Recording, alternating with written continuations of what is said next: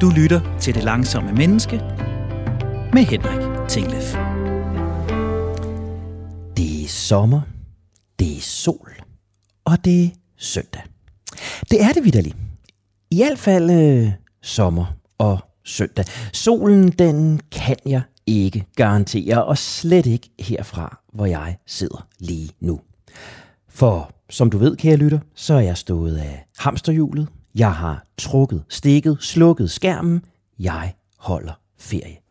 Præcis som det langsomme menneske skal gøre. Eller lige nu holder jeg jo ikke ferie. Lige nu, der optager jeg udsendelse til dig.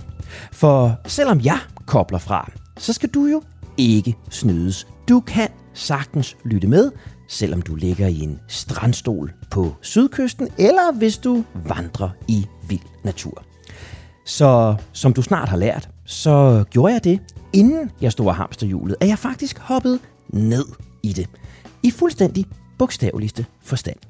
Jeg har formuleret en række spørgsmål relateret til vores program, skrev dem på små sædler og smed dem ned i, ja, et hamsterhjul. Så satte jeg mig godt til rette i min stue, tændte optageren og koblede op med en god håndfuld af de gæster, som du har mødt gennem det sidste års tid. Ud af hamsterhjulet, der trak jeg så en række spørgsmål, og de fik lov at danne grundlag for en samtale. Ikke med gæsterne som eksperter, men med dem som mennesker. Langsomlighedsfan og langsomlighedsfan imellem. Samtalen, du skal høre i dag, den er med endnu en god ven af programmet, forfatter, foredragsholder og fokusfundamentalist Pia Hauge. Velkommen til, og øh, tak fordi jeg måtte komme ind i din stue, og velkommen ind i min, Pia. Mange tak, Henrik. Og øh, nu teasede jeg lige for, at det var sommer, det var sol og det var søndag, og jeg kan jo afsløre, at øh, det vi to vi snakkede om lige inden vi tændte optageren her, det var, at øh, du lige har overlevet måske sommerens øh, første vildeste tsunami-agtige regnskyld. Ja, men fuldstændig rigtigt. Altså, øh, jeg er så heldig at øh, bo i en by, hvor vi både har en masse vand og en masse grønt, øh, og det kan man jo bevæge sig ud i. Det er skønt. Og det, der kan ske, det er, at der bliver tændt for sluserne bedst, så man tænker, det er sommer. Men altså, tal om at mærke, man lever. Altså, det er da fremragende ved Danmark, det kan. Så øh, jeg er glad. Jeg er, øh, har vådt hår, men jeg er. Men det behøver jo ikke at gøre, gøre vores lille hygge dårligere her, at, øh, at du er blevet øh, skyllet godt igennem fra, øh, fra naturens side. Nej. Jamen skal vi ikke, øh, altså der er jo kun et sted at starte i virkeligheden, Pia, det er at, øh, at hoppe, hoppe ned i hamsterhjulet, og du har slet ikke set det endnu, altså det ser jo sådan her ud, så du kan bevidne over for lytterne, det er et, et, øh, et, et vaskeægte hamsterhjul. Det er meget fint. Altså, jeg havde øh, små mus som øh, kæledyr, da jeg var øh, barn, og, og der havde jeg da sådan et øh, tilsvarende et af, af slagsen der. Ja, men det, øh, det, det, er, det er ganske, ganske ægte hamsterhjul, og der er sådan set ikke øh, meget andet at gøre, end at, at rulle det en gang her, og så... Øh, Men altså, gud, hvor er det spændende. Lige når du sidder og gør det der, så fornemmer jeg, hvorfor folk bliver ludomaner. Det er jo, altså, det er jo spændende, det her. det, er, det er spændende, og der er, øh, der er en lille dopaminfrigørelse, og, øh, og når, nu jeg, når nu jeg folder sedlen ud, så kan det være, at det... Øh, det, det sådan bliver adrenalinparametret, det, øh, det, det går over i. Og, og det her har jeg længe tænkt på, hvornår det blev det første, der kom ud, og, og så ville det virke planlagt, men, men det er det faktisk ikke. Det her spørgsmål, det hedder altså en enkelhed. Hvordan stiger du bedst af hamsterhjulet, Pia? Og det, det, det er, var altså tilfældigt, det kom ud, selvom man skulle tro, at det var, var et, et oplagt første spørgsmål. Hvordan stiger du bedst af hamsterhjulet? Ja, men det er jo et øh, rigtig godt spørgsmål, og øh, så har jeg lyst til at sige, øh, det er ikke altid, jeg har lyst til at stå af det der hamsterhjul. Nej. Jeg synes egentlig, hamsterhjulet er ret fantastisk. Jeg øh, synes, det er dejligt med rutiner, at øh, jeg skal stå op, sende mine børn i skole. Jeg nyder faktisk at stå og, og, og smøre en madpakke og øh, sende en lille smule øh, omsorg med mine øh, drenge øh, ud, i, øh, ud i hverdagen. Så på mange måder er det der hamsterhjul en, øh, en skøn ting, øh, synes jeg. Og nu ved jeg godt, det er sommer også for lytterne, men øh, jeg drømmer egentlig ikke særlig meget om at, øh, at, øh, at, at smide det der hamsterhjul af helvede til, og så, og så ligge på en strand. Det giver ikke særlig meget mening for mig, sådan som øh, jeg er. Jeg trives rigtig godt øh, med det. Men når jeg så kommer til at tænke efter, så har jeg øh, faktisk altid haft et arbejdsliv, hvor der ikke har været så meget hamsterhjul over det, og det er måske også derfor, det er let for mig at sige. Øh, jeg har jo haft en øh, karriere, øh, der egentlig kunne lugte rigtig meget hamsterhjul, blandt andet øh, mange år i et øh, konsulentfirma. Og der vil jeg sige, der har jeg jo flere gange fuldstændig væltet det der hamsterhjul øh, simpelthen øh, sagt op fra den ene dag til den anden, ja. uden at øh, have nogen form for økonomi, der understøttede, uden at have en plan, uden at have et sikkerhedsnet. Øh, fordi jeg tænkte, øh, jeg vil lave noget, der er, øh, der er bedre. Jeg vil lave noget, hvor vi kan lave noget af højere kvalitet. Øh, så det har jeg jo gjort, kan man sige. Det er jo at, at virkelig vælte øh, hamsterhjulet, og så kaste sig ud i, øh, i noget andet. Ja. Øh, og det har der gjort flere gange, både øh, også da jeg var i øh, Danmarks Radio, på samme måde. Sagde op efter mange år i fantastisk arbejde, uden at vide præcis, hvad jeg skulle. Og der gik jeg så i gang med at skrive en bog, fordi ja. det, øh, kan man sige, det at skrive øh, og indsamle en masse viden, øh, kræver jo en ro og en fordybelse og lidt sammenhængende tænketid, som måske kan være svært at finde i den der hverdag, hvor, øh, hvor der også er de der skønne madpakker, øh, ja. der skal smøres. Altså det lyder som om, du har det lidt som mig. Altså jeg var jo, jeg var stor tilhænger af, af Dan Tyrells øh, øh, lyrik, som jo så blev, var det ikke Halvdan E, der satte musik til, og så blev den en landeplage med, jeg holder af hverdagen. Ikke? Ja. At øh, hverdagens trummerum, og, og det er jo også madpakkerne og kaffemaskinen og alt det der. Og jeg, og jeg, jeg tænker på, fordi det, det jo kunne være sjovt at spørge sådan en som dig om, altså Hvordan har du det egentlig med ferie? Altså, øh, øh, øh, du lever jo som mig sådan et, et, et freelancerliv, og, og jeg kunne forestille mig, at du på den ene side rent fagligt vil være ret stor fortaler for ret sådan rigid ferie og offline tid og sluk mailen og alt det der, men jeg kunne også forestille mig, og især med det du siger her, at du faktisk godt selv kan lide sådan at arbejde lidt gennem en ferie, eller lave noget, der er lidt fagligt funderet. Hvad med det der hverdag versus ferie, arbejde i ferie? Hvor står du der, ja. Pia? Altså det, øh, det er meget godt. Jeg havde en chef engang i Danmarks Radio, der sagde, at øh, Pia, du er det menneske, jeg kender, hvor det private og det arbejdsmæssige øh, smelter med sammen. Ja. Altså for mig er øh, det hygge godnatlæsning og sidde og kværne forskningsartikler inden for alt muligt. Ja. Altså jeg tænker, ah, det er fedt, familien sover, nu skal jeg da sidde og nørde i, om man bliver begynder at tjekke mobiltelefonen, fordi man øh, er stresset, eller man bliver stresset af at tjekke mobiltelefonen. Er det ikke spændende? Mm. Altså, og så sidde og nørde rundt i det. Det er øh, hygge øh, for mig. Og jeg er garanteret også sådan en, som folk de tænker, øh, du ved, på nogle arbejdspladser, så er der nogen, der altid rækker hånden op og siger, vi må ikke snakke fagligt i frokostpausen, det er vores egen tid. Og jeg tænker, jamen det er jo spændende. Altså skal vi ikke hellere snakke om noget, der er spændende, end om øh, lusekurer eller andet, som også fylder. Og det er jo ikke, fordi det ene er bedre end det andet, men jeg er jeg går til verden øh, fagligt, øh, kan man sige. Jeg synes, det er spændende. For mig at det øh, fritid. Men siger du også, når du arbejder, øh, du arbejder med finanssektoren og den slags ting, altså der tænker der sidder jo lyttere nu og tænker, hey, det der, det er carte blanche til Lenovoen med på ferie, og, op klokken 5, inden øh, familien øh, vågner, og så sidde og høvle mails øh, til klokken 8, når familien står op, se og sende ungerne til noget aftenunderholdning, og så frem med Lenovoen igen, og så høvler jeg nogle timer igen. Altså taler vi ikke lige ind i den der kultur, som, som både du og jeg jo også et eller andet sted forsøger at bremse med det, du siger her? Mm. Det kan måske godt øh, lyde sådan. Øhm, men jeg tror, at øh, ja, man kan sige, det er en del af mig. Det andet er, at jeg er meget bevidst om faktisk at holde fri, ja. når jeg holder fri. Ja. Øhm, for eksempel har jeg hele mit arbejdsliv holdt seks ugers sommerferie, og øh, det har ikke været gratis af mange årsager, fordi øh, så er man hende der den lidt besværlige, hende der, der åbenbart ikke er øh, interesseret i at stige i graderne. Øh, jeg har selv betalt for det, men det har været en prioritet i mit liv øh, at have de der seks ugers sommerferie med min familie, mens mine børn øh, har været hjemme. Mm. Så det er jo en måde at prioritere det på. Og i alle de år, børn har været små, har vi kørt et koncept, der hedder skærmfri sommer, og det gælder også øh, de voksne.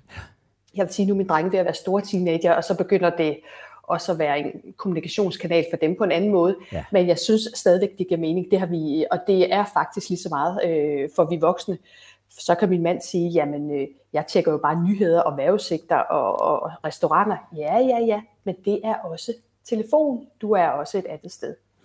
Så, øh, så jeg tror, at jeg er opmærksom på, at, øh, at fordi jeg kan blive så opslugt af mit arbejde og synes, det er spændende, og det er jo et privilegium, synes jeg, så er jeg også opmærksom på at øh, være lidt mere enten eller. Øh, så tager jeg de lange pauser, de lange ferier. Jeg tror, jeg samlet har flere, altså tre måneders ferie på et år, fordi jeg har enten arbejder eller har ferie. Men jeg er sådan, at når jeg er i et fagligt projekt, så har jeg næsten sådan, jeg kan næsten få sådan en fysisk kløe, indtil, øh, indtil jeg har knækket en eller anden faglig kode. Jeg synes, det er spændende, og jeg er i det. Og derfor kender jeg mig selv godt nok til at sige, så strukturerer vi os ud af det. Vi holder masser af ferier, øh, skærmfri dage. Øh, og så øh, tror jeg også, at øh, ja, det er en anden snak, men noget med nogle rutiner, der, der, der holder det øh, øh, i skak. Men det er jo også bare for at sige, at arbejde øh, er også nogle gange dejligt. Ja. Og hvis jeg skal jeg bare lige relatere til et øh, projekt, jeg for nylig har lavet, hvor vi har koblet en masse mennesker op med pulsure, øh, både i et forsikringsselskab og, ja, og et andet forsikringsselskab, for at måle på, hvordan de restituerede hen over øh, arbejdsdagene, når de enten fordybede sig eller holdt pauser. Mega spændende. Og øh, der fandt vi jo så ud af, at nogle af de her mennesker slappede mest af, når de var på arbejde. Mm. Øh, at, øh, og det sagde de både, når vi lavede de her kvalitative interviews efterfølgende, men vi kunne også fysisk øh, se det, når vi indsamlede vores data, at de tidspunkter på ugen, hvor de havde, var mindst stresset, det var, når de satte sig og lavede noget af det, de var gode til. Ja. Og, det, øh, og det er bare for at sige snakken om, hvad, hvornår slapper vi af, og hvornår arbejder vi. Det er jo, det er jo flydende. Ja, og jeg tror i virkeligheden, det her, det her taler jo også ind i, jeg har sådan nogle gange brugt billedet af kassekredit-tænkningen, ikke? At, at vi, vi nogle gange hæver vi, og, og nogle gange sætter vi ind. Og det, der bare er, er det vigtige, det er, at, at vi hele tiden sørger for at få sat nogenlunde lige så meget ind, som, som vi hæver, sådan så renteudgiften ikke bliver for stor. Fuldstændig ligesom i vores private økonomi. Og det, vi taler ind i her, er jo bare, at det måske er en lidt jo, vi har kaldt det gammeldags, men måske i hvert fald ensidig opfattelse at sige, når man arbejdstid er drænende, og fritid er, arbejdstid er hæve, ikke? og fritid er at sætte ind. Ja. Men, men hvis jeg tænker på tiden med, med små børn, øh, det er heldigvis mange år siden, men, men der kan jeg da også godt genkende det der at sige, om det kunne, det kunne ikke bare nærmest, det kunne være befriende at komme på arbejde og sige, hey, nu gør jeg det, jeg er god til, nu, nu er jeg i nogle rammer, jeg kender, og det kunne faktisk være hårdt at komme hjem og skulle jonglere og få tingene til at hænge sammen. Så der var, mm. der var balancen i virkeligheden fuldstændig omvendt. Så, så der er både noget med, hvad er det for aktiviteter, der, der hæver, og hvad er det, der sætter ind. Og så, så tænker jeg også, der er noget med at sige, jamen, det du beskriver her, at det behøver ikke nødvendigvis at være på dagsniveau, at den der balance er. Det behøver ikke at være inden for 24 timer, eller 36 timer, eller 48 timer. Det kan godt være inden for tre måneder. Altså hæver jeg rigtig meget i de to måneder, men så sætter jeg rigtig meget ind i den, i den sidste måned. Så det er et lidt mere, hvad skal man kalde det, sådan øh, et lidt bredere begreb af at, at, at lade op og, og, og dræne, end vi måske kommer til at gøre det i den, i den daglige debat. Mm. Det tror jeg, altså jeg er ret sikker på, at man i det daglige øh, skal sørge for at få sovet for eksempel. At det kan man ikke gøre øh, på forskud. Der er nogle ting, hvor vi ikke kan sige, at jeg sover til sommer. Og jeg er også sikker på, at det er en rigtig god idé, at man får øh, slappet af i sin weekend, så man er klar til en ny øh, uge og får engageret sig i noget andet og får set nogle mennesker og, og så videre. Men jeg tror også, man kan tænke i det øh, ja, over, over lidt længere tid, for der kan også være noget fedt ved at give den gas med noget, som bliver fedt og blive færdig med det, og så øh, kan man øh, skrue lidt ned. Problemet for mange mennesker er selvfølgelig, hvis man, hvis man sætter noget nyt i stedet, hver gang ja. man har øh, øh, øh givet den gas. Øh, er vi lidt slemme til at finde nye målstreger, ikke? Når vi, ja, har, kry- når vi, har, når vi har krydset en, så, så sætter vi bare en ny en derude. Og det er måske der, der så lige skal være dalen, eller pitstoppet, eller hvad pokker vi nu skal kalde det. Ja. Øh, det er der, pausen skal være. Jamen, det giver, øhm, det giver god mening, og det, jeg, var, jeg var glad for, for uh, Tyrell-referencen, ja. fordi jeg, jeg kender det i den grad. Jeg holder i den grad af hverdagen. Jamen, vi, øh, vi spinder øh, hamsterhjulet ja. en gang mere her, og ser, hvad... Og, Hen- og Henrik, altså, jeg synes virkelig, det er vigtigt, det her med at finde en glæde i hverdagen. Og der vil jeg sige, at jeg har, har kigget meget på min øh, mor, der, øh, og jeg tror, at det, der har holdt både min mor og min far mentalt sunde og stærke og aktive i et langt liv, det er en daglig glæde ved, at, øh, at der er noget smukt i haven, man kan kigge på. Man kan glæde sig over, at der er øh, et godt øh, måltid mad. Altså den der lille øh, hverdagsglæde, øh, tror jeg simpelthen ikke, øh, man kan købe sig til. Det er en fejl, hvis vi tror, at lykken venter, ja. øh, når vi lige får udgivet den næste bog, eller lavet det her projekt. Og øh, det var en anden tid selvfølgelig, men jeg synes, der er rigtig meget inspiration for vores generation og yngre generationer i, at, øh, at øve sig i at se på det helt øh, nære. Og det kan let blive sat i sådan en kasse, men har du ikke nogen ambitioner om at komme ud i verden. Men det er jo en kæmpe rigdom at kan sætte sig ned og sige, hold da op, et dejligt måltid mad. Ja. Hvordan har du lavet det? Eller er det ikke fantastisk? Det kan jeg tænke, gud, vi har to æren ude i haven. Har de fået unger? Altså, det er da en glæde. Og hvis man har for travlt, så ser man det simpelthen ikke. Nej. Så øh, har man simpelthen ikke lagt mærke til, at blomsterne er, er sprunget ud. Og det er jo med alle mulige øh, små ting. Jeg, synes, jeg tror virkelig, at det er det, der kan holde os på ret køl, at vi kan glæde os over små ting. Og ikke som sådan en... Øh, og det er jo ikke noget, man behøver at gå til og have en øh, meditationsguide til at øh, hjælpe dig med.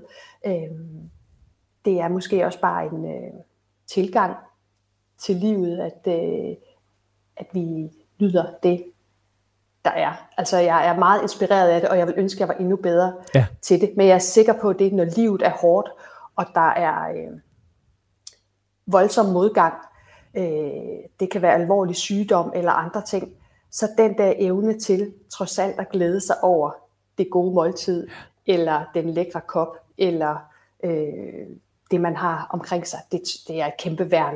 Øh, og vi har jo talt om det, og, og, og nu nåede jeg at hive en seddel ud, og hvis der lige om lidt på den her står, hvad har du senest været taknemmelig for? For det er jo et af spørgsmålene, så, så kan det være, at den ligger op til det. Men inden jeg nu åbner sedlen, fordi vi har jo talt om det her øh, øh, flere gange, og, og vi har haft Anne Medison med i programmet et par gange og talt om taknemmelighed. Og jeg har jo hver gang den der, øh, øh, når, når, når vi taler om det her, alt hvad du siger her, giver enormt meget mening for mig. Men jeg døjer stadigvæk med, når jeg synes, det er svært at være taknemmelig, eller mm. nu kalder du det være glad for, eller sætte pris på, mm. men det er to sider mm. samme sag. Mm. Altså de der helt almindelige ting i hverdagen. Jeg kan sagtens finde ud af at være det for noget, der er relationelt. Jeg kan, jeg kan Øh, øh, og, og det, det, det er helt oprigtigt. Jeg kan hver gang, jeg laver radio, glæde mig over, gud, der er mennesker, der sætter tid af til at komme ind i studiet sammen med mig, eller du sætter tid af i dag til at sidde her og tale med mig. Der er tusindvis af mennesker, der lytter med. De prioriterer alt sådan noget, og mine børn og venner og bekendte og kolleger. Det kan jeg sagtens finde ud af.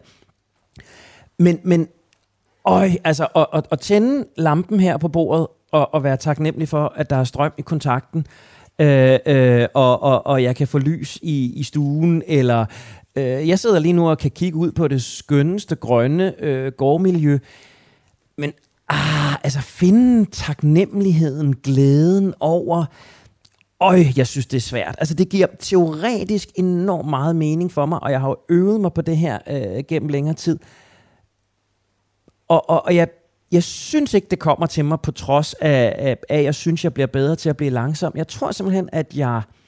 Altså, der er mange ting, jeg som moderne menneske tager for givet, og jeg kan ikke finde ud af, om jeg skal volde den der taknemmelighed frem i mig, eller glæde frem i mig, eller jeg bare skal acceptere, det har jeg altså svært ved. Altså, kan, kan, du, kan du følge mig i det her? Altså, fordi alle siger det jo, og ej, jeg er glad for, at blomsterne springer ud, og jeg er glad for, at skraldemanden kommer og tømmer min skraldespand og sådan noget. Åh, oh, jeg lyver altså, hvis jeg siger, at det er jeg. Ja, det forstår jeg godt. Og øh, jeg har det på samme måde. Øh,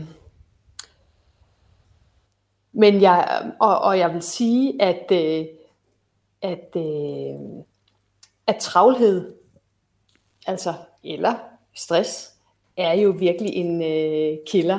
Eller jeg ved ikke, om I i det her program har, har været meget omkring det her resonansbegreb og er blevet øh, trætte af det. Men øh, for nylig havde jeg jo den øh, kæmpe fornøjelse at øh, være til foredrag med Hartmut Rosa, mm. den her øh, store øh, tyske nærmest rockstjerne øh, sociolog. Og, øh, og hans, øh, hans øh, grundtanke er jo det her med, at vi lever i et øh, hastigt accelereret øh, samfund, hvor verden godt kan gå hen og blive sådan lidt lysegrå, lidt øh, bleg. Vi ser simpelthen ikke tingene. Og øh, han siger det så fint på, på tysk. Øh, time pressure is the greatest resonance killer. Det var engelsk, det der, ikke? Ja, men han sagde det på engelsk, men med tysk accent, så hvis det, hvis det var lidt dårligt gengivet. Sei wie stark ja.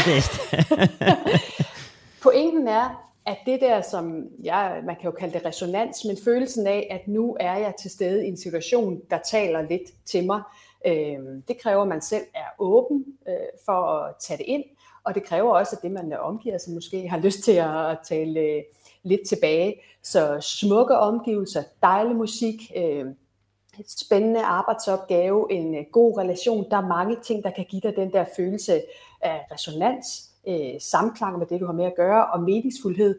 Men hvis der er én ting, der er en killer for det, så er det tidspres. Ja, og, og, og, og, og det er jo ikke, fordi jeg nu skal sidde her og dræbe taknemmelighed Nej. og glæde, men, men ja. jeg synes jo virkelig, selv når jeg har, altså, selv når jeg har tiden, øh, lige nu, når vi sidder og snakker ja. her, jeg er på ingen måde stresset. Jeg har på ingen måde travlt. Vi to har øh, øh, over en halv time sammen endnu. Ja. Men, og jeg vil sagtens kunne finde glæde over noget, der er relationelt nu. Jeg vil godt kunne finde, altså, men, men, men de der, altså lige meget, hvor længe jeg sidder og kigger herud på, jeg kan ikke navnene på de planter, der er, men, men der er nogle flotte træer. Der er et birketræ, det kender jeg. Der er nogle flotte røde blomster. Der er, men, men derfra til at sige, ej, hvor er jeg taknemmelig for det. Eller som jeg siger, strømmen i lampen, eller vi taler sammen over internettet, eller at jeg har tag over hovedet. Men det gør det vil sige, det er heller ikke det, jeg siger, at Nej. du skal gå og være overdrevet taknemmelig øh, for ting. Men jeg tror, en evne til at øh, se øh, verden omkring dig, og øh, der må jeg sige, der kan jeg i hvert fald selv mærke, at hvis jeg har min opmærksomhed for mange steder henne, hvis ja. jeg ved, at jeg har en øh, deadline, 100. der er en opgave, jeg skal levere på, øh, der er måske en, en svær analyse, jeg skal lave, og jeg ved faktisk ikke, hvordan jeg skal få den lavet, så har jeg min øh, opmærksomhed rettet mod det øh, ja. i mit hoved.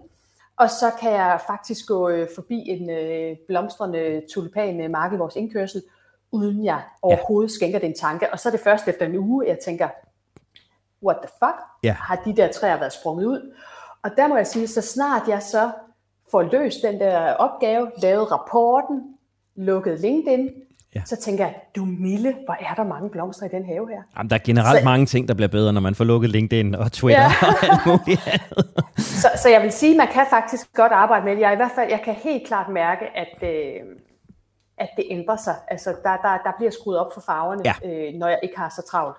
Og der kan man sige, øh, og, og, der er det, og, nu, og nu kommer jeg til at break den store hemmelighed øh, her, eller det store svar i det her program, Henrik, det er, man skal jo simpelthen lave mindre. Ja. Altså, øh, man skal simpelthen, øh, der er ikke nogen smarte quick fixes og teknikker, vi skal simpelthen øh, putte mindre ind i vores kalender. Ja. Altså, hvis jeg kun har et foredrag på en uge, som, så øh, er det måske lettere at se tingene blomstre. Men hvis jeg har mokket fire foredrag ind, ja. og også lige en analyse, og også lige et eller andet andet koncept, der skal laves, så øh, har jeg jo min opmærksomhed rettet på det, fordi jeg er et samvittighedsfuldt øh, øh, nørdet menneske. Øh, så hvis jeg øh, ellers kunne øh, sige nej til noget øh, anerkendelse, noget indtægt, noget netværk, alt muligt, hvad man nu går og, og synes er spændende, så øh, vil jeg helt klart øh, se øh, flere farver. Ja. Og der må jeg sige, og der er jo to veje, man kan sige, kan man selv gøre noget, eller er det samfundets skyld?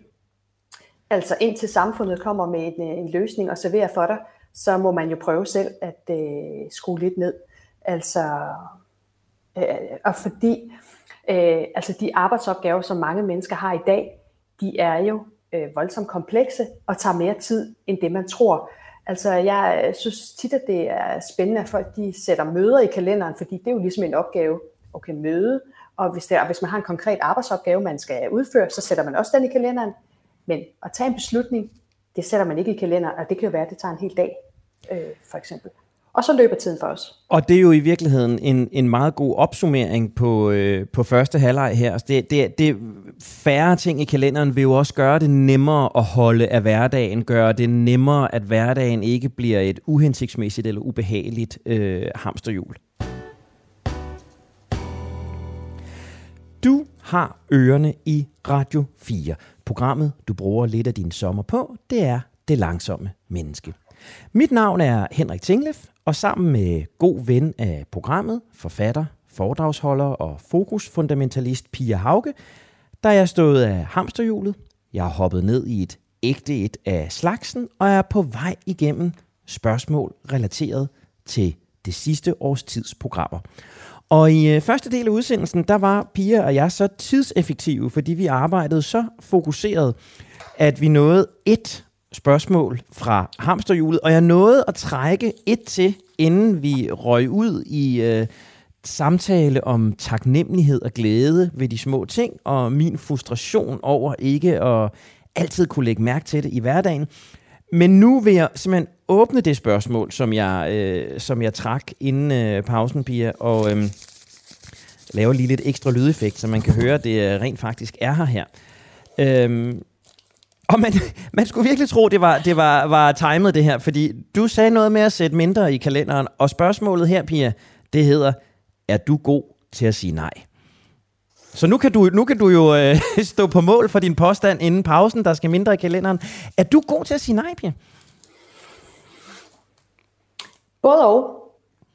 Et svar allerede. Ja. Øhm, jeg ved godt, at vi har øh, haft et opgør med ja-hatten, og øh, jeg har en idé om, at der i mange af sådan nogle livsstilsbutikker bliver selv, solgt sådan nogle øh, stofnet, hvorpå der står et, øh, et nej til andre er et ja til dig selv, eller noget af den stil. Men øh, i virkeligheden, så synes jeg, vi skal sige ja til noget mere. Øh, sig dog ja til en masse øh, ting. Og jeg har lyst til for eksempel at spørge lytterne, øh, hvis du nu skulle holde fest i weekenden, og du havde faktisk brug for fire mennesker, der lige skulle komme med at sætte nogle bord op og, og dække bord, har du så nogen, du kan ringe til? Er der nogen, der vil sige ja? Og øh, hvis du øh, tænker, ja selvfølgelig, ok, det er der masser, der gerne vil, så tror jeg, du er heldig og har, og har selv sagt ja en gang imellem. Men hvis du tænker, det kan jeg da ikke bede nogen om, hvem, øh, hvem skulle øh, dukke op for at, at slæbe nogle tallerkener her en, øh, en søndag eftermiddag, så er det måske fordi, du har sagt ja til lidt for lidt. Øh, øh, fordi vi er også nødt til at sige ja til noget, der nogle gange er ubelejligt og irriterende og beskidt. Jeg var ude at hjælpe en veninde med at servere til en konfirmation for nylig. Altså, jeg kunne da godt have lavet noget en anden en, en lørdag aften, men øh, det giver mening, og så, øh, så har vi noget øh, relationelt kørende på den måde der, og det var hyggeligt og, og sjovt. Øh, jeg tror, vi skal sige ja til mere.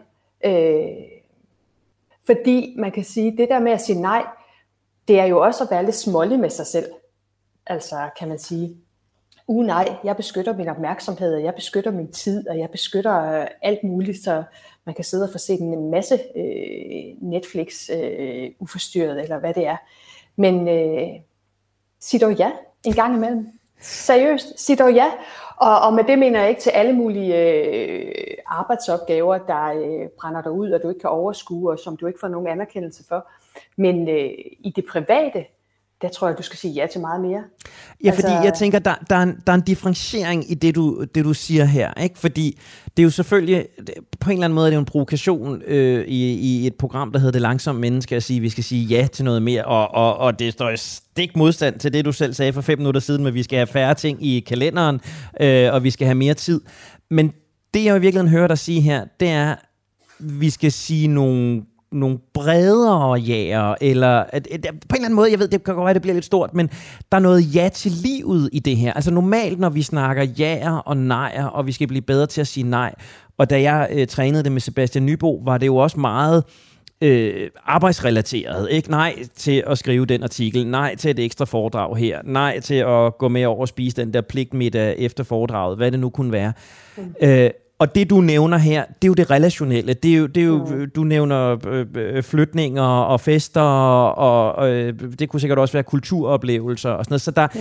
Men det kræver, hvis jeg skal kunne sige ja til det, mm. så er du jo også nødt til at have sagt nej til den der artikel, du ellers ville sidde og skrive den weekend, hvor, Men... hvor du har serveret for, for veninden, eller hvis du skal ud og kigge på den der tulipanmark, så nytter det jo ikke noget, du har sagt ja til et ekstra foredrag den lørdag.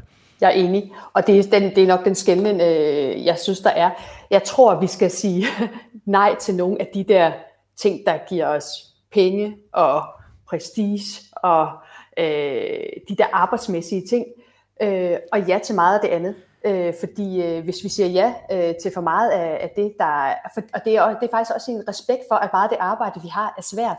Altså de arbejdsopgaver, vi skal løse i dag, er meget mere tidskrævende og meget mere kognitivt krævende, end vi bilder os selv ind. Vi smider det bare i kalenderen og tænker, op, ja, et møde der, et foredrag der, et koncept der, øh, en, øh, vi smider det bare ind og tænker, det, det får lige 30 minutter, og i virkeligheden var det måske noget, der skulle tage en dag. Så vi skal helt klart sige nej til nogle af, af de der øh, krævende arbejdsopgaver, som vi ikke har mulighed for at løse ordentligt på den tid, der er til rådighed. Øh, så der er mulighed for at sige ja til alt det andet. Ja. Fordi hvis vi ikke siger øh, ja, når øh, naboen øh, spørger, om du har lyst til en kop kaffe, eller kan jeg låne din plæneklipper, eller øh, kan du tage mit barn med hjem øh, fra fodbold. Hvis vi hele tiden siger øh, øh, nej til andre, et ja til mig selv, så bliver vi jo også en flok egoister, ja. og så tror jeg, vi bliver ensomme. Ja. Og der kan man sige, øh, hvis øh, man lige skulle lave et, øh, et trade-off, så kunne det være, at man skal sige, sige lige nej til et par af de der øh, arbejdsopgaver, som du tror, der gør dig lykkelig og sej, så du kan veksle det med 10 små jæger ja. øh, i din hverdag. Det tror jeg er en vigtig pointe, og det er, jo ikke, det er jo ikke nogen hemmelighed, at vi to sad jo for, for et par måneder siden over en kop kaffe og netop snakkede omkring det her med, at, at travlhed gør os ensomme, eller i hvert fald travlhed kan gøre os, travlhed kan give os bekendte øh, og kolleger og, og netværk, men det giver os ikke nødvendigvis venner. Altså, øh, øh, og, og, og jeg kan da øh, række højre hånd i, i, i vejret og sige, jeg har da om ikke mistet, men jeg har da forringet min relation til, til venner gennem tiden, fordi jeg har valgt at arbejde. Øh, ja. Øh, og jeg kender enormt mange mennesker, øh, øh, og har et kæmpestort netværk, men antallet af venner-venner øh, er ganske begrænset. Ikke? Øh, og, og det tror, og det jeg, tror jeg, jeg handler noget om mine prioriteter i forhold til travlhed, og, og, og hvad det er, jeg har sagt ja til, og hvad det er, jeg har sagt nej til. Ikke? Og øhm, der kan man godt være sådan lidt, øh, ja, det er da tankevækkende, for jeg tror, at det er noget, som rigtig mange mennesker kan genkende, fordi når man er på en arbejdsplads, så er der jo en logik om, hvad man siger ja til, og hvad man deltager i, og hvad det øh, øh vigtige er, og det er jo selvfølgelig, vi, vi finder jo meget identitet i vores arbejde. Men jeg synes, det er spændende det her med, at når vi har en, kan man sige, ensomhedsepidemi, og folk de gætter på, hvad, hvad kommer det af? Er det de sociale medier, eller er det øh, præstationssamfundet i skolen, eller hvad er det?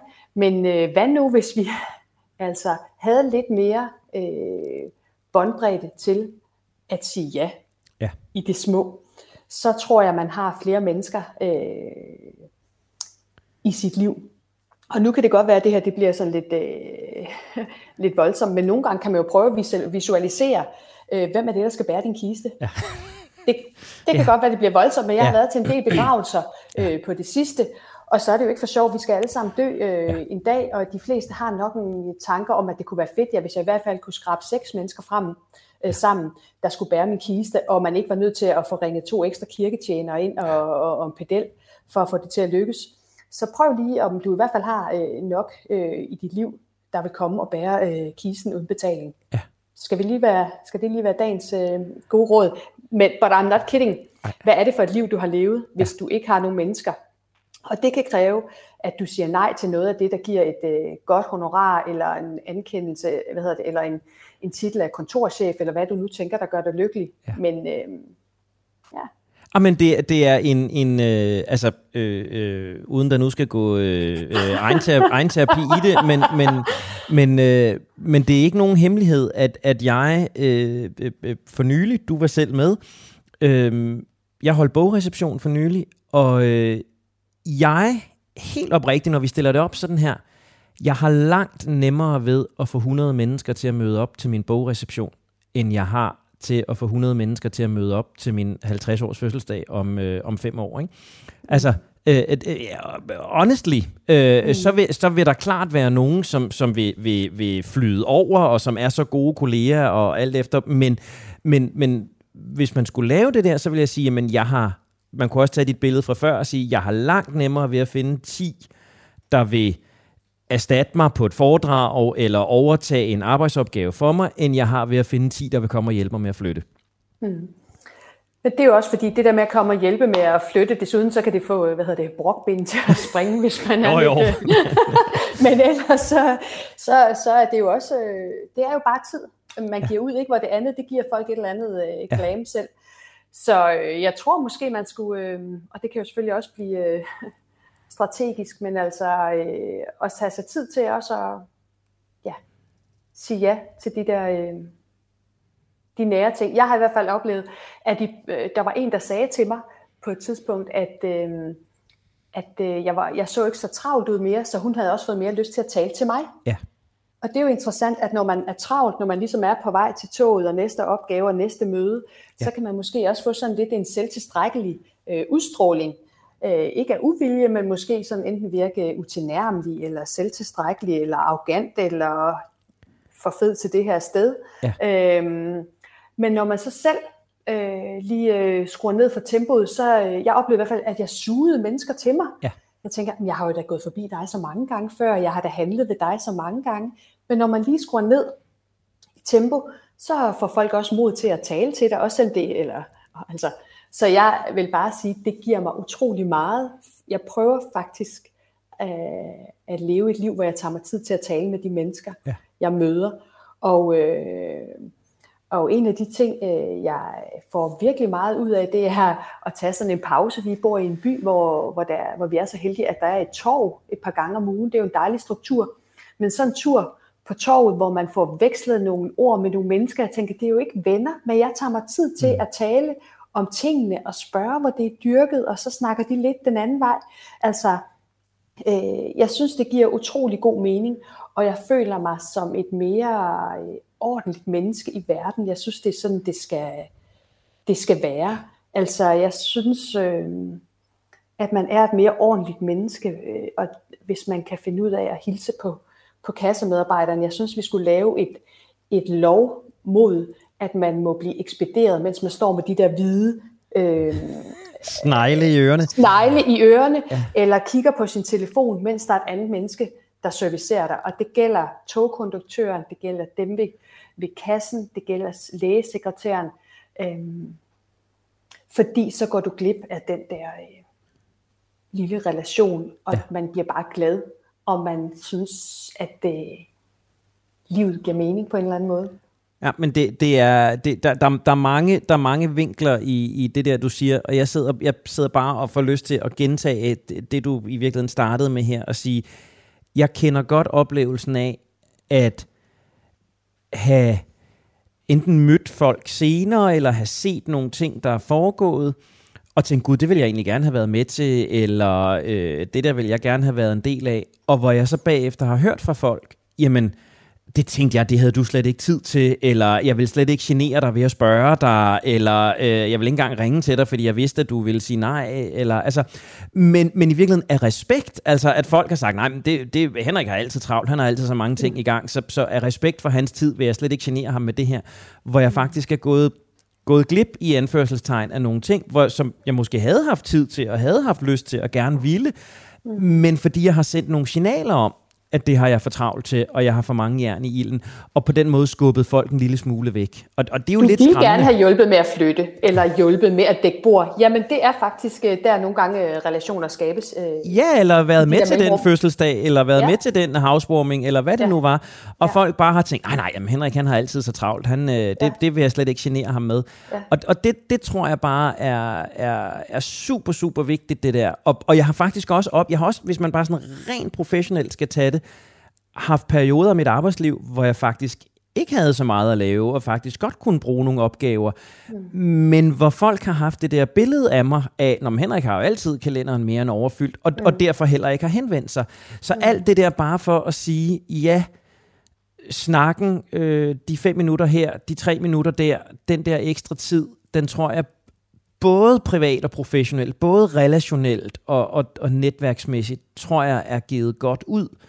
Øh, og, og alt det der kommer jo nogle jaer, ikke? Altså at sige, og, og der skal vi måske nogle gange øh, mere sige ja, end, end vi bare skal beskytte os selv ved at sige nej.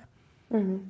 Og, og jeg vil sige, og det er jo ikke for, at jeg, altså, at jeg skal have noget ud af det. Jeg får jo ikke en bedre pris på agurkerne ved at, nej, at have tid nej. til at tale oppe på torvet. Det er jo ikke på den måde. Øh, det giver mig bare en følelse af ordentlighed og glæde og være i en verden, hvor ting fungerer. Og det, Det, øh, og det er måske det, som folk, der bliver deprimeret, eller de oplever, at det ikke gør. Jeg oplever, at ting giver mening, når jeg kan have en samtale med et andet menneske. Den ene siger noget, jeg svarer, vi smiler, kigger på hinanden. Det er en lille bitte ting, men det giver, jeg er sikker på, at det for mig er et værn mod øh, dårlig humør, eller hvad der ellers ja. kunne øh, komme snigende. Altså, øh, jeg er kommet øh, virkelig øh, godt igennem øh, mit liv med mit humør i behold, og jeg tror, at det er tilbage til min mors evne over at glæde sig øh, over de der ting, og udveksle en bemærkning, ja. hvor provincielt det end øh, lyder. Ja. Øh, men det tror jeg. Jamen, det, øh, jeg, jeg kan kun sige, det giver, det giver god mening, Bia, og jeg synes, det var, jeg synes i virkeligheden, det er, det er en vigtig vinkel øh, at få med. Og jeg sidder faktisk og tænker, at netop i tidens, øh, øh, med henblik på at have god tid, vi har et par gange hastet gennem manifestet, fordi så har vi brugt tid på spørgsmål, og så har vi pludselig siddet med fem minutter. Mm. Jeg synes faktisk, vi skal sige, øh, vi sætter ny rekord. Et spørgsmål per, per halvleg fra hamsterhjulet. Øh, og så i virkeligheden prioritere de sidste 10 minutter her til at, at, at snakke lidt med, med udgangspunkt i manifestet, som jo var de her leveregler eller guidelines, som vi hen over sidste sommerferie øh, øh, formulerede sammen med, med vores gæster der, sådan et par overordnede retningslinjer. Og, og du har jo ligesom de andre sommergæster fået til, til opgave at, at vælge en, en, et manifestsætning, som giver mening for dig, som kunne være vigtig for dig, en som du vil anbefale til andre, og en som vi måske skulle tænke sådan i, øh, i samfundsperspektiv. Øh, Så øh, ja, lad os, lad os kaste os ud i det, Pia. Hvor har du, øh, hvor har du sat dine krydser eller kastet din opmærksomhed? Altså, var det tre, jeg skulle finde her? Ja, men nu, start, nu, nu starter vi der, hvor vi starter, så, så når vi, hvad vi når. Ja, okay. øh, jeg synes, der er mange gode, jeg tænker, du Mille, du har haft nogle kloge og, og, og ja. mennesker i studiet, der har lyst til at, at gøre en forskel. Øhm, der er øh, en af dem, som jeg øh, sådan, øh, kan jeg mærke, synes er, er, er god. Det er den her synd med, med god samvittighed. Yeah. Øhm, fordi øh, jeg kan mærke, det trigger noget hos, hos mig, når øh, man sidder og har bagt en kage, og så øh, folk de siger, ej, nu synder vi igen. Jeg, øh, jeg får næsten sådan øh, en dårlig fornemmelse af, at de gode ting i livet skal kaldes at synde. Ja. Så øh, fordi tilbage til det, vi talte om før, altså øh, man kan jo kalde, i dag, alting kan jo være en synd, at spise en kage, eller øh, drikke alkohol. Hold pause. Mange, Lave pause. ingenting. Ja. ja, så jeg synes at gøre det med god samvittighed, det, det er jeg sikker på er, er en god ting. Og det handler også om at sige ja engang, men sig nu ja, når din kollega har taget en kage med, i stedet for at komme med et eller andet skilt, hvor der står, at øh, kage er dårlig for sundheden. Det ved vi godt, men det, ja. det, det giver jo også ja på de andre måder. Relationer, sundhed, pause, alt muligt andet. Ja. Jamen, ja, jeg, den kan jeg, i hvert fald noget. Ja, og jeg øh, tror, du har øhm. ret i, at det der med, at der er mange, der er mange naturlige ting, almindelige ting, som er blevet syndige. Ikke? Altså øh, ja. at, at spise godt, at, at være god ved sig selv, øh, øh, være fjollet. Øh, mange menneskelige ting betragtes i dag som, som om ikke syndige, så i hvert fald forkerte, eller spildtid, eller ineffektivt. Øh, øh, og det er derfor, jeg også siger det der med, jamen, bare hold pause. Altså, jeg, jeg havde en oplevelse forleden dag, hvor, hvor jeg ej, hvor jeg kæmpede med noget, jeg skulle have lavet, og jeg kunne simpelthen ikke, men jeg kunne ikke få mig selv til at lægge det væk, fordi jeg, jeg prøvede at knokle igennem, og det tog mig faktisk 4-5 timer, før jeg gav ja. op. Og, og det her, det er en sandfærdig historie. Dagen efter, der lavede jeg opgaven på 65 minutter. Ikke? Jeg spildte 4-5 timer på at forsøge at holde mig i gang, og så lavede jeg den på 65 minutter dagen efter. Tænk, hvis nu jeg havde syndet med samvittighed og sagt, ud til højre. Nu øh, går jeg en tur i parken og spiser en romkugle og en is. Ja. Øh, øh, det havde været godt givet ud. Ja. Men altså, den der er nødt til lige at følge op på, for man kan sige, jeg, noget af det, jeg har lavet her øh, det sidste øh, halve år, det er blandt andet at lave et pauseeksperiment, hvor vi har bedt en masse mennesker i et forsikringsselskab om at holde en 20-minutters pause hver formiddag. Og øh, det vi fandt ud af rent fagligt, det var, at man blev mindre stresset med det samme efter 20 minutter.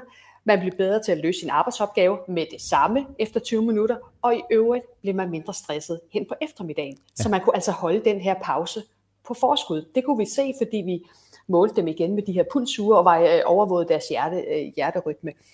Men jeg var jo, men alligevel er det jo svært at forholde de her pauser og holde fast i, også for den her arbejdsplads. Og øh, der interviewede jeg alle de her deltagere, og noget af det, der virkelig stod i vejen for at holde den der pause, det var jo den dårlige samvittighed. Præcis. Dels øh, vores egen arbejdsmoral, øh, fordi man siger, jeg er jo sådan en, der trækker på samme hammel, eller jeg er sådan en, der altid giver en hånd med. Så vores egen selvforståelse tvang os faktisk til ikke at holde pausen. Øh, til ikke at holde pausen. Og så var der selvfølgelig også de øh, bekymring for, hvad de andre tænkte. Tænkte de andre, at øh, hun pjekker? Er hun sådan en, der nyder at se, at vores øh, bunker og øh, telefon øh, opkald, der venter i kø, den bare stiger, mens hun er ude og, og læse i dameblad.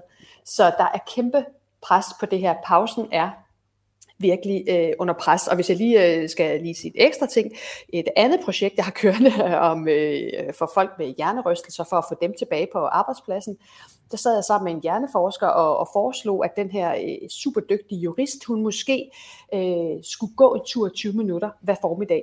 Og ikke for at holde pause, hun kunne løse en arbejdsopgave imens. Altså bare gå og løse en arbejdsopgave. Det kunne være, at hun kunne tage det over telefonen, eller hun kunne gå og afklare en eller anden sag i hovedet hvor de sagde, det kommer ikke til at ske.